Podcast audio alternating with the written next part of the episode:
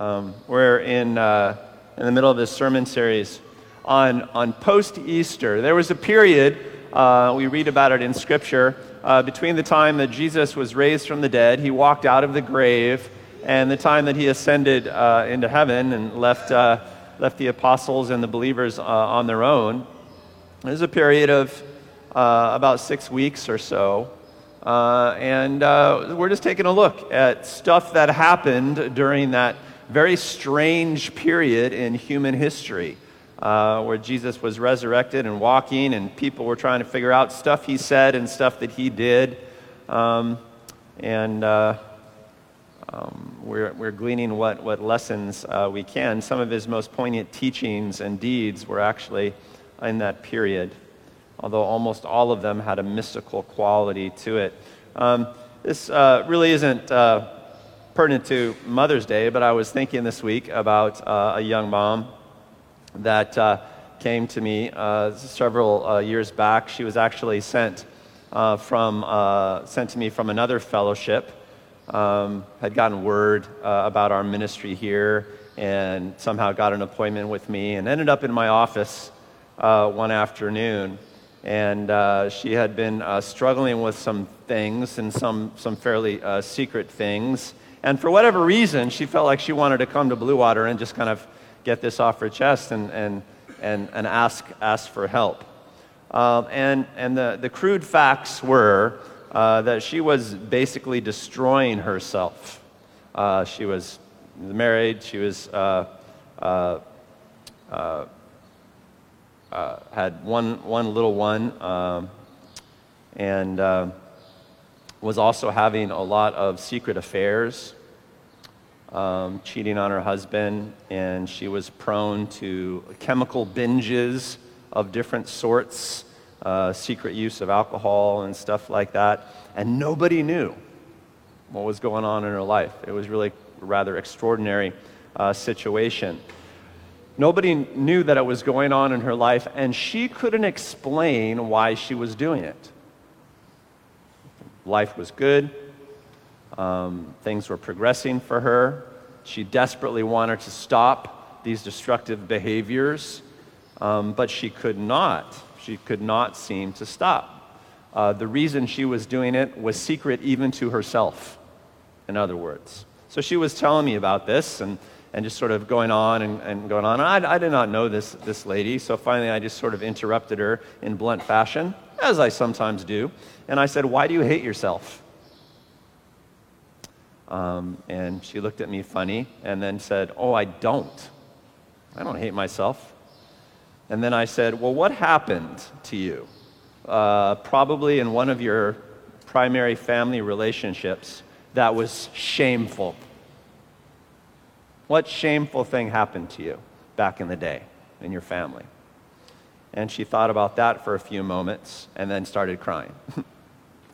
uh, and uh, uh, in a very short amount of time, uh, we found ourselves talking about this instance when she was uh, a young teen.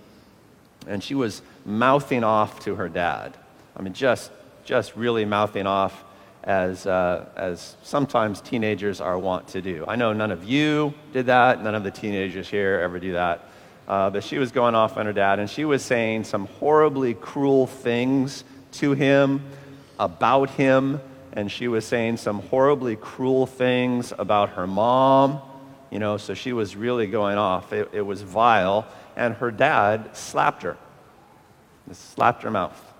And depending on what generation you come from, uh, you might consider that abuse or you might consider it appropriate. Uh, but uh, it was, you know, shocking uh, at the moment. And that was the end of that interaction, and they never spoke of it afterwards. Um, but when I said, Why do you hate yourself? What shameful thing happened to you? it immediately came back into her mind obviously very much on her heart. And she started talking about it and talking about it and talking about it. And it went from us chatting about this experience that she had to her just exploding in rage and tears and just spitting as she was talking about it. And she could not stop the technical psychological term is perseveration. She could not stop herself from gushing uh, about this uh, experience. and gradually it came out, well, a couple of things came out about it. One, she was very mad at her dad uh, for what he had done and slapping her when she was mouthing off. And two, she felt she kind of deserved it when it happened because she was being such a little vile human being uh, at the time. the result of that experience, just to cut to the chase, was that as an adult, uh, as a mom with child of her own, a family of her own, she was destroying it as best she could by cheating, uh, by abusing herself, uh, by intoxicating herself, because she, and wait for it, just couldn't let it go. And depending on how you look on it, it wasn't even that big of an experience, right? It's like, well, you know, she made a mistake. Uh, her dad couldn't stand listening to her berate her mom. Maybe he reacted uh, too violently, too angrily. But this stuff happens in life, you know. But she could not let it go. And here's the principle if there's something in life that you can't let go of, it won't get smaller, it will get bigger. And you might find yourself doing crazy things. You might find yourself unable to stop doing crazy things, destroying yourself and destroying the people that are closest to you, even though you don't want to, because you just can't let it go. Everybody say, let it go. And if you sing the song, you're out of here. I'll just tell you right now. Um, setting all blame aside and analyzing that little experience that she had, uh, what was needed there when she was a teenager and what was needed by her uh, as an adult was simple forgiveness. Just needed to you know, minister forgiveness in that situation. And she needed to forgive her dad, maybe her dad needed to forgive her, maybe as an adult she needed to work forgiveness for herself or whatever, but simple forgiveness uh, was the answer. Humans require the capacity to let it go and move on. That is one of the basic needs in our lives. And without it, we destroy ourselves or our families or our friends. And by and large, people, we stink at forgiveness. I mean, we just really suck at it, by and large. Um, we, we know it, we celebrate it. We certainly celebrate it as Christians, uh, but we have ways of defeating it, of overly complicating it uh, in our lives. And as a result, we get sick or we make sick situations and, and, and stuff like that. Relationships get stuck in bitterness uh, oftentimes, or we become perfectionists about things, or we get overly stressed about things because we don't want to make any mistakes. We have to hide our mistakes. Why? Because we know there's no such thing as forgiveness. I mean, not really, because none of us have experienced it fully. We play all of these mind games. We become secretive we become sick, we do sick things, and we become false. We become false because we have to pretend and we have to hide and we have to be secretive because forgiveness is not the environment we live in. The environment we live in is, is not forgiveness, it's anti forgiveness, it's judgment, it's measurement, it's evaluation. Um, that's the environment that we tend to live in. So we don't think we're going to be forgiven by people if we do something wrong. And you know what? We're right because people tend not to forgive each other very well. So we have to get really, really good at living in the forgiveness of God toward us. And that's probably uh, the only cure for the situation. the environment of forgiveness is the forgiveness is the environment that we are supposed to live in. So warm up questions just to kind of uh, get the juices flowing. Uh, uh, let's start with a quiz. Let's start with a quiz. True or false? You need to repent to be forgiven by God.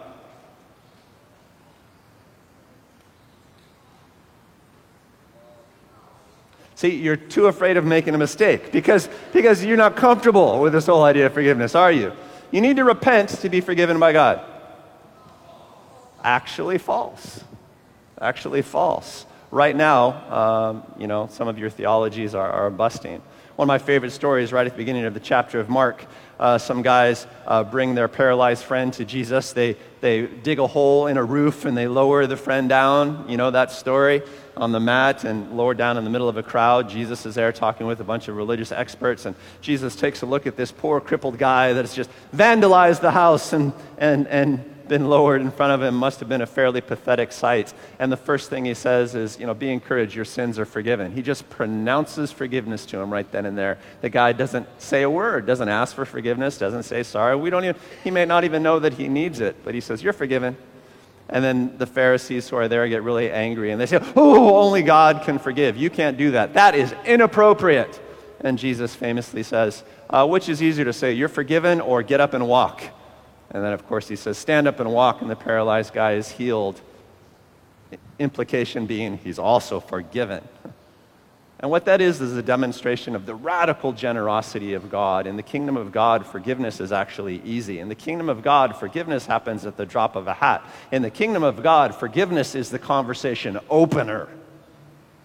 And everything else follows from that. And that was the hallmark of Jesus' ministry. And that was how he rolled from there. Warm up question number two. If you came to me today, you know, you're hung up on something, and you came to me and said, Well, you know, I, I, mm, mistakes were made in my life. Mistakes were made. And I said, Hey, you're forgiven. It's all done. Are you? Do I have the authority to do that? Yes or no?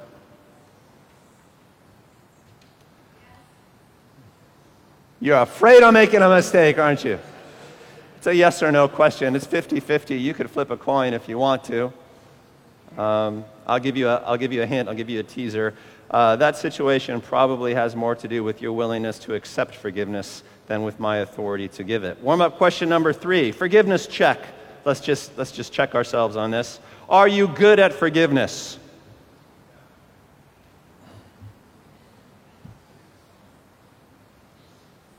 Any good at forgiveness? You personally, I mean. Um, you got anything that you find it hard to forgive yourself for? I will give you four seconds to think about it. It was pro- if, if that's true, it's probably something that makes you feel embarrassed or ashamed. Anything you find it hard to forgive yourself for? Uh, is there something that someone else won't forgive you for? Easier to answer that one? Uh, is there anything that you won't forgive someone else for? You're mad. Still makes you mad when you think about it. Anything like that? All right, that's our forgiveness check uh, for the morning. Uh, that was heavy. Give your neighbor a high five. Shake it off. Shake it off. Shake it off.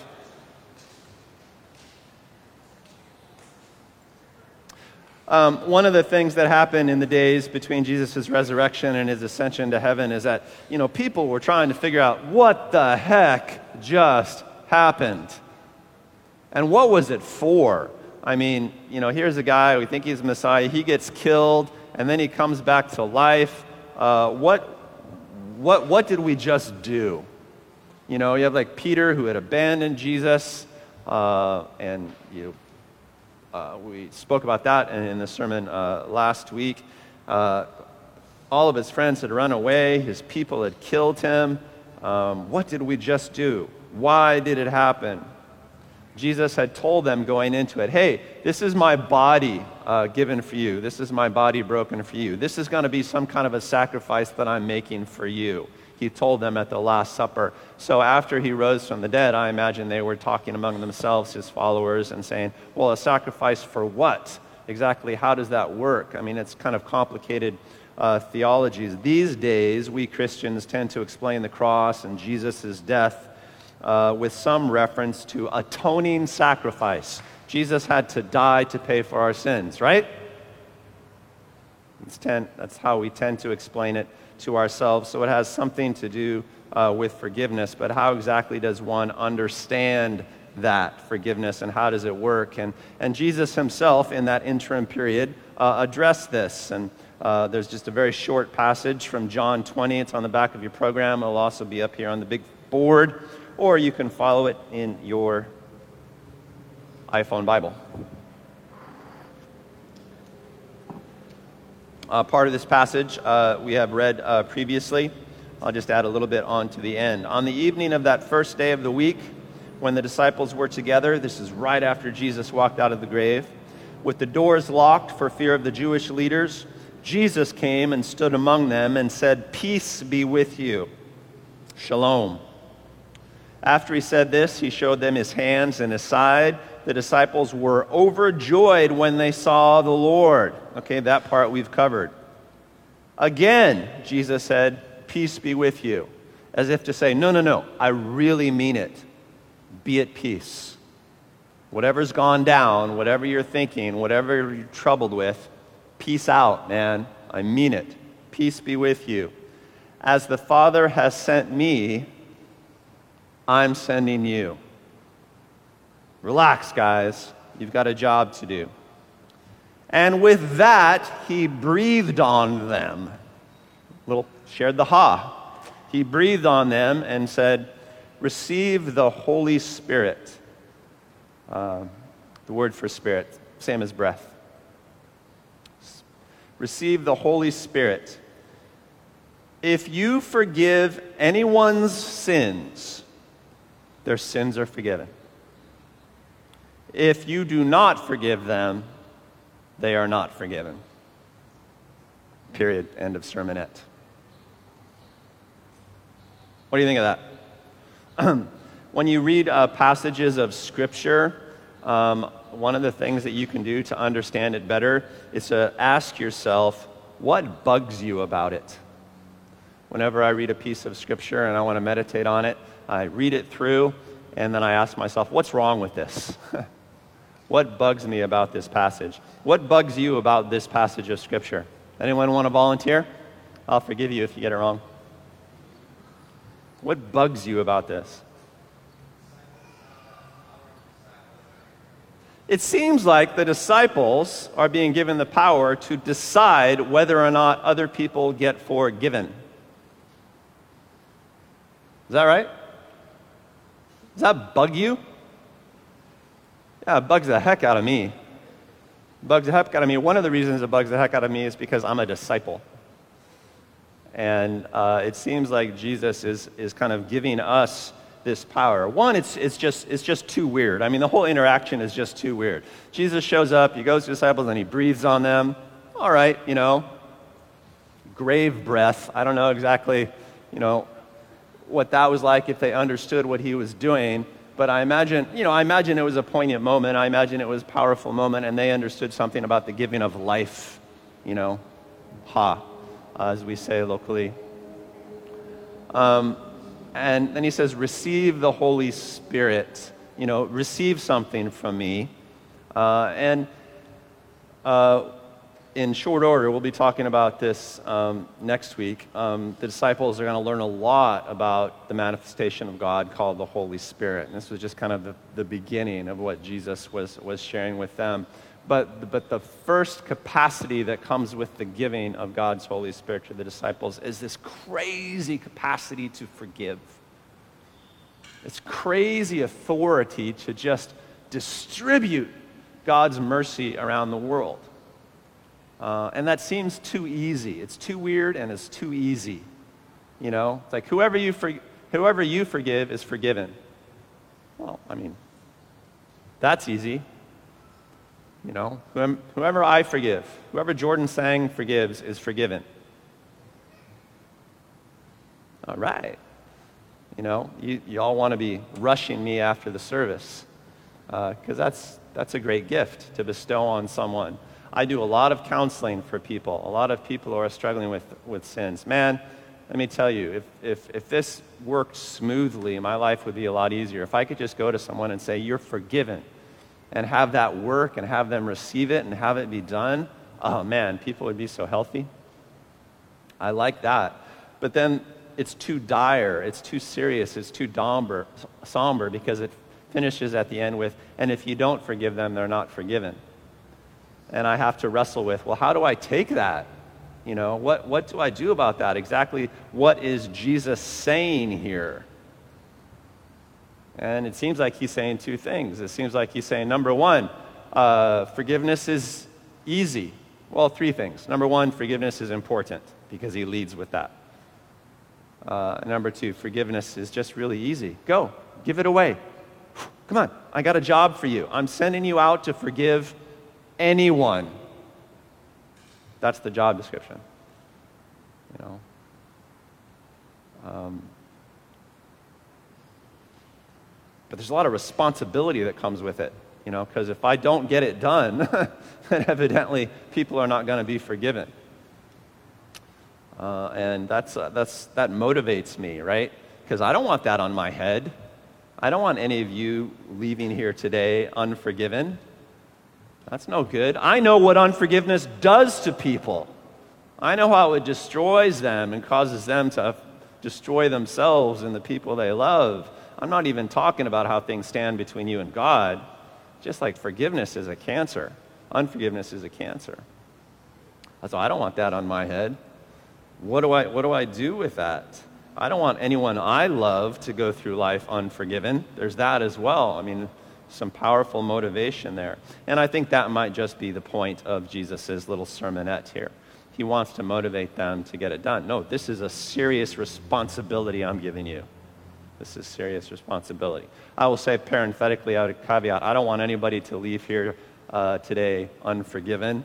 So I will forgive anybody that comes up to me. But the best, smartest thing I can do is to make you all realize that you too have the ministry of forgiveness so that we can just all be forgiving of one another willy nilly. A crazy matrix of grace, generosity, mercy, and forgiveness.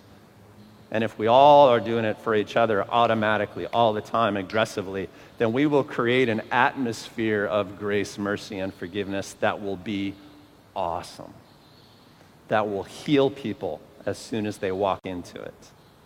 So that's the real goal. It's not all on me. I'm not that narcissistic. Um, but it seems to be a, that's what Jesus is saying to his followers. It's like, you guys get on this and take the ministry of forgiveness seriously. I think believers get, get wrong headed, they get wrapped around the axle when it comes uh, to, to forgiveness. They, they think a lot about how does forgiveness work? And we, we sang an old hymn this morning uh, about uh, forgiveness, a hymn that I think technically is theologically wrong. Uh, Jesus paid it all, all to him I owe. Do you owe Jesus? Not if he forgave you, right? If he forgave you, you owe him nothing. The debt is forgiven. Of course, I think the song means like, well, you owe him thanks, you know, you kind of owe him, you know, thankfulness for your life and stuff like that. But but just to say, I mean, we Christians have thought a lot about this idea and written a lot about it and celebrated a lot uh, over, over centuries. Uh, and I think a lot of us worry about, you know, what it takes to be forgiven. I mean, do you have to get repentance just right in order to be uh, free? Do you have to say something just so in the sinner's prayer? Uh, do you have to say the sinner's prayer? And exactly what is the sinner's prayer anyway? That never appears uh, in, in, the Bible. Uh, what exactly is the function of Christ's cross and his death and, and, and the blood sacrifice uh, was there? Let me just kind of cut to the chase on all of that and say I think the cross was more about getting us to accept the forgiveness that God readily makes available uh, than it was a way uh, to buy off an a God who was angry about sin and needed a blood sacrifice to be appeased. I think that's actually kind of the wrong way uh, to characterize it, but that's how a lot of people uh, see it.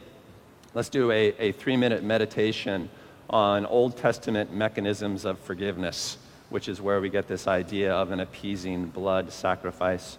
If you've read the Old Testament, you've read uh, perhaps those large sections um, in the early Old Testament about sacrifices and rituals of forgiveness and, you know, the sacrificing of the animals on the altar and stuff like that. Have you read that stuff? Old Testament scholars? Everybody flash the sign for old guard? No. It's too stuffy in here today. Um, there was a fairly uh, specific and complex system of sacrifice and forgiveness uh, in the Old Testament. There was a specific sacrifice for, uh, for your sin. If you sinned, you were supposed to make a sacrifice. There was a yearly sort of atonement sacrifice uh, that the uh, Israelite people would do collectively. Uh, but then there was also sort of a, a specific uh, system of sacrifice that you were supposed to engage in if you did something wrong, if, if you did sin.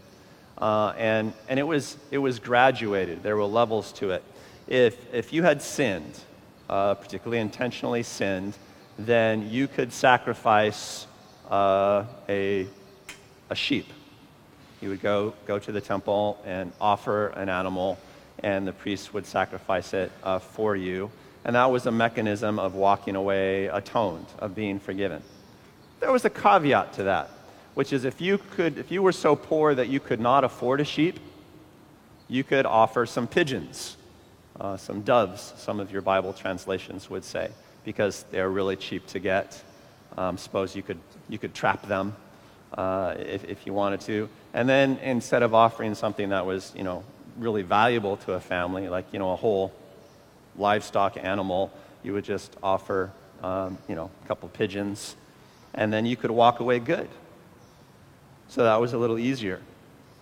But there was another caveat. If you could not afford the pigeons, I mean, if you were like down and out, then you could offer a handful of cereal, a grain offering, it was called. Just come and offer that. What does that tell you about God's attitude toward sacrifice and forgiveness? It tells you that it's just more important to have a way to do it than it is to appease God in some specific manner. It's actually not true in terms of Old Testament uh, writings to say that God needed a blood ac- sacrifice to forgive sin. I mean, technically, that's not true because, you know, grain would do on occasion. Um, it's as if God was saying, Look, I just want you to realize there's a way to get right with me. That's what I want. And that's how I would summarize the Old Testament teachings on sacrifice and forgiveness of sin. Number one, God wanted you to avoid sin. And there's a lot in the Old Testament that's about, you know, right and wrong. Don't do this. It's sin. The old Hebrew word for sin literally means harm, or for evil literally means harm. It will do you harm. So avoid this stuff. Number one, avoid sin. That's important. We teach all of our kids the same thing. Don't do that, it will hurt you. Do not run into the street. Do not, do not uh, stick a fork in the outlet. Like we have all of these rules, right? It's like that's sin, that's harm. Avoid that. Uh, number two, um, you can get forgiven. You know, there's a way uh, to let it go. God's perfectly willing to let it go. Just do it. You know, and repentance is always good for growth, but the forgiveness is easy. Like, repent, do the work, because that makes you grow up. It's, it's helpful to admit that you made a mistake, but then be assured we're going to let this go. And that's what God was teaching his people that his mercies are new every morning, that in the kingdom of God, there is a healthy mechanism of starting over. Forgiveness is actually pretty easy in the kingdom of God. Avoiding sin and growing, actually, that's very challenging. But the forgiveness piece, pretty easy. Pretty easy. Um, if you don't know that forgiveness is easy, if you individually don't know that forgiveness is easy, then you will get sick and you will cause damage in the world. I'll say that again. If you don't know that forgiveness is easy, then you will get sick and you will cause damage in the world. And uh, if you remember nothing else about today's sermon, then remember that. And I think the, the cross, Jesus on the cross, shows that doubly with added poignance. You know, you could say that Jesus died on the cross because God is deadly serious about your sin which is, you know, yeah, I mean, he doesn't want us to sin. Sin is hurtful. But you could also say that Jesus on the cross shows that God would rather die than let sin be a big issue between him and you. And I think that's a really helpful way to do it. There's no extent that God won't go to to let you start over and to convince you that He's a start over kind of God. And as an extension of that sort of ridiculous and aggressive generosity, uh, he gives us what I call the ministry of forgiveness. And that's what John's, John 20 here is about. That's what this passage is about. He said, Look, I've, I've gone to great lengths to show people, to assure people that I'm a start over kind of God, that I'm not really holding it against people, okay? There is a way to let it go and move on. I forgive you. Be forgiving. Get on with it. All right? And just to make that clear, I command you to forgive each other. And I command you to take that responsibility seriously. Because whomever you forgive is forgiven, and whoever you don't forgive is not forgiven. You want to get on that. You know? This is what makes the world go round uh, in Jesus' view uh, of things. And uh, so you've listened to me prattle on for, for uh, 20 minutes, 25 minutes. How many of you said, Yeah, I kind of knew that so far? I kind of knew that. Four of you. Excellent. Blue Water is more mature uh, than, than I thought. Well, I'll end anyway just by saying this. It's not that we don't understand the importance of forgiveness. It's not that we don't understand, at least at Blue Water, that God is really generous in his forgiving but we tend to kill forgiveness by complicating it. That's what we do. We kill forgiveness by complicating it. Uh, we think we have reasons to make forgiveness complicated.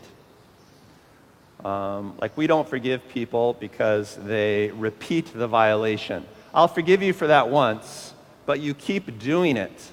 And now we have a serious problem.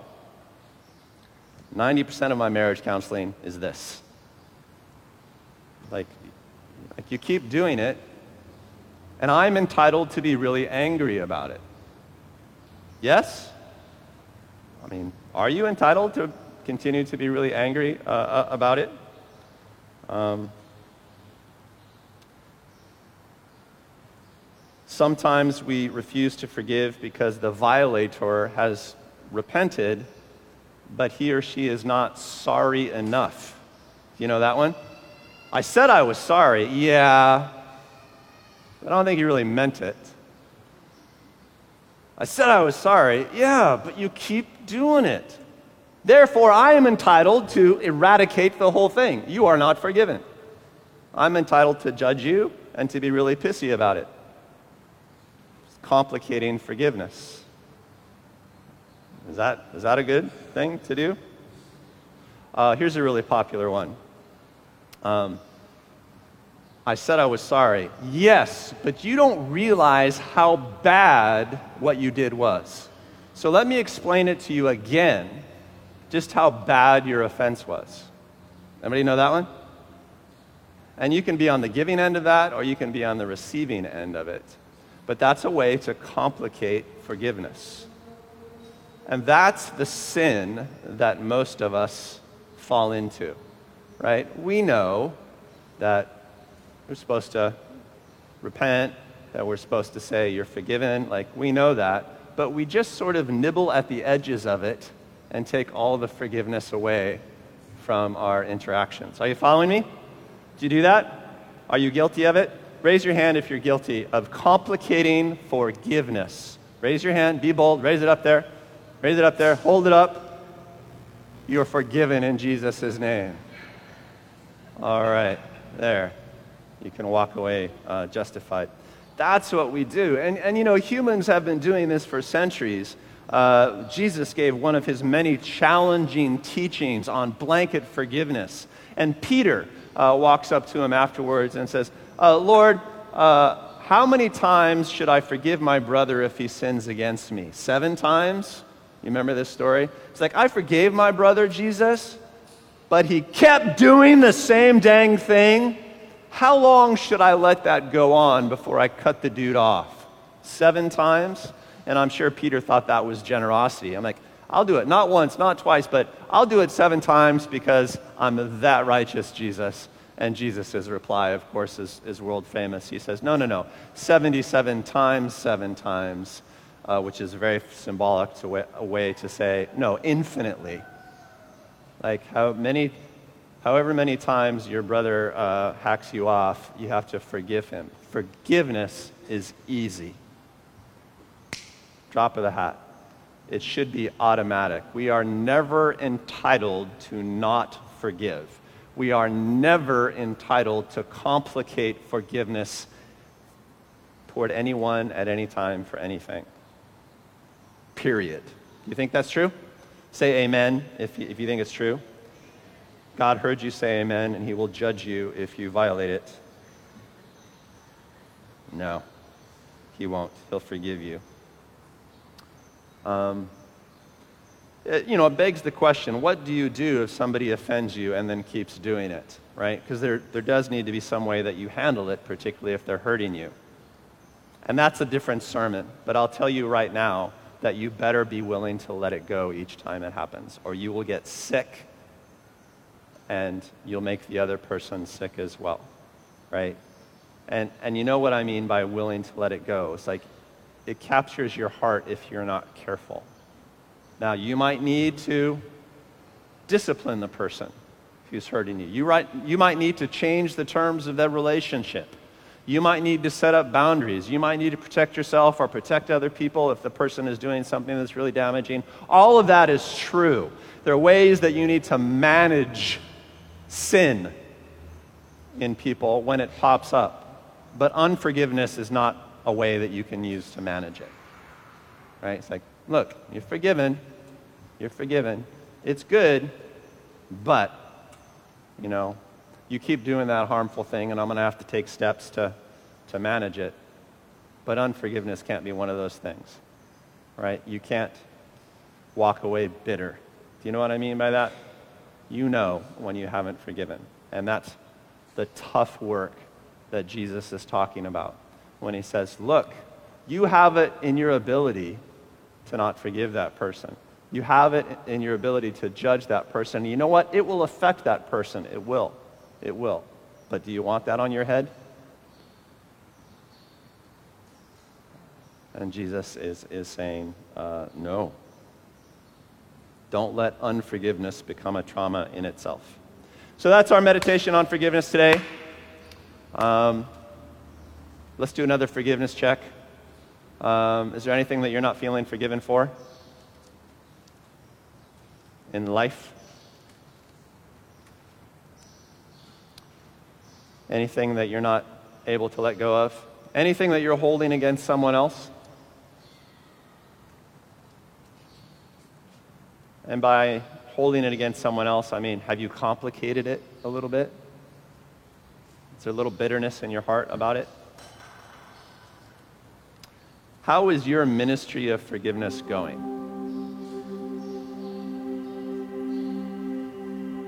Uh, what I would like for us uh, around here uh, to do is to understand that forgiveness is a ministry. It's a service that we do for one another. At our Holy Spirit retreats, uh, we always, uh, before we pray uh, for people to receive the Holy Spirit for the first time, we always sit in a circle. We call it the circle of filth, and somebody will share some sin that they've committed, and then everyone else in the circle says, You're forgiven in Jesus' name. And it's as simple as that. You know, we don't counsel, we don't ask for details. We just like, Okay, you're forgiven. That's the conversation opener. Now, let me pray to fill you with the Holy Spirit, and that will empower you to avoid that sort of sin in the future. And I think that's the correct pattern I, I want everybody to be clear that forgiveness is something that God has said we can give to one another like a free gift. Freely you've received, freely give. Uh, so if you need forgiveness for something this morning, ask someone. Ask someone. If it has got a grip on your heart, if it in some way made you sick, and maybe you can feel just that edge of bitterness that's still sticking in you you need to get forgiven. There's going to be a, a prayer ministry team over here along the Mackay Wall. In fact, you guys can head over there right now. Just walk up to them and say, I need to be forgiven for X. You know, if it's just too embarrassing for you to share, be very vague about it. You know? it would probably be good for you to find someone you trust and talk through the details because that helps you to grow, right? That can be a very useful form of repentance. But today, maybe you just want to start by getting free, being forgiven, getting unburdened. And so you can be vague and say, I need forgiveness for something I did when I was, I need forgiveness for something I did too. And they'd be more than happy to just breathe a little life on you and to forgive you in Jesus' name. Because Jesus says that we can do that. But here's what I want to especially focus on. If you're holding something against someone, if you yourself have not forgiven, then you are shirking your responsibility. You're probably making yourself sick, and you might be damaging other people as well. Forgiveness is a ministry that you should be doing to people. It's not a lever that you should be using to control people.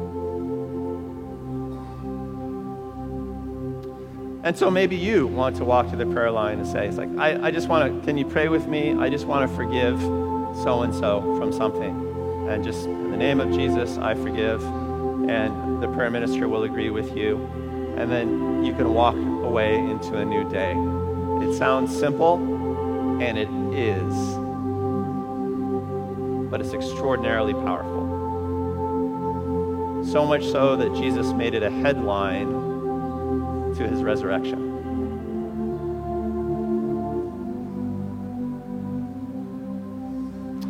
Uh, Holy Spirit, uh, as you were given with the declaration of forgiveness back here in John 20, um, I pray, Lord, that you would come give yourself to us this morning in a spirit of forgiveness. In the name of Jesus, brothers and sisters, you are forgiven uh, for every little thing. In the name of Jesus, brothers and sisters, I charge you uh, to forgive for every little thing. I charge you in the name of Christ to be aggressively generous over and over and over again. I bless you to be wise in your discipline, but reckless in your forgiveness. In Jesus' name.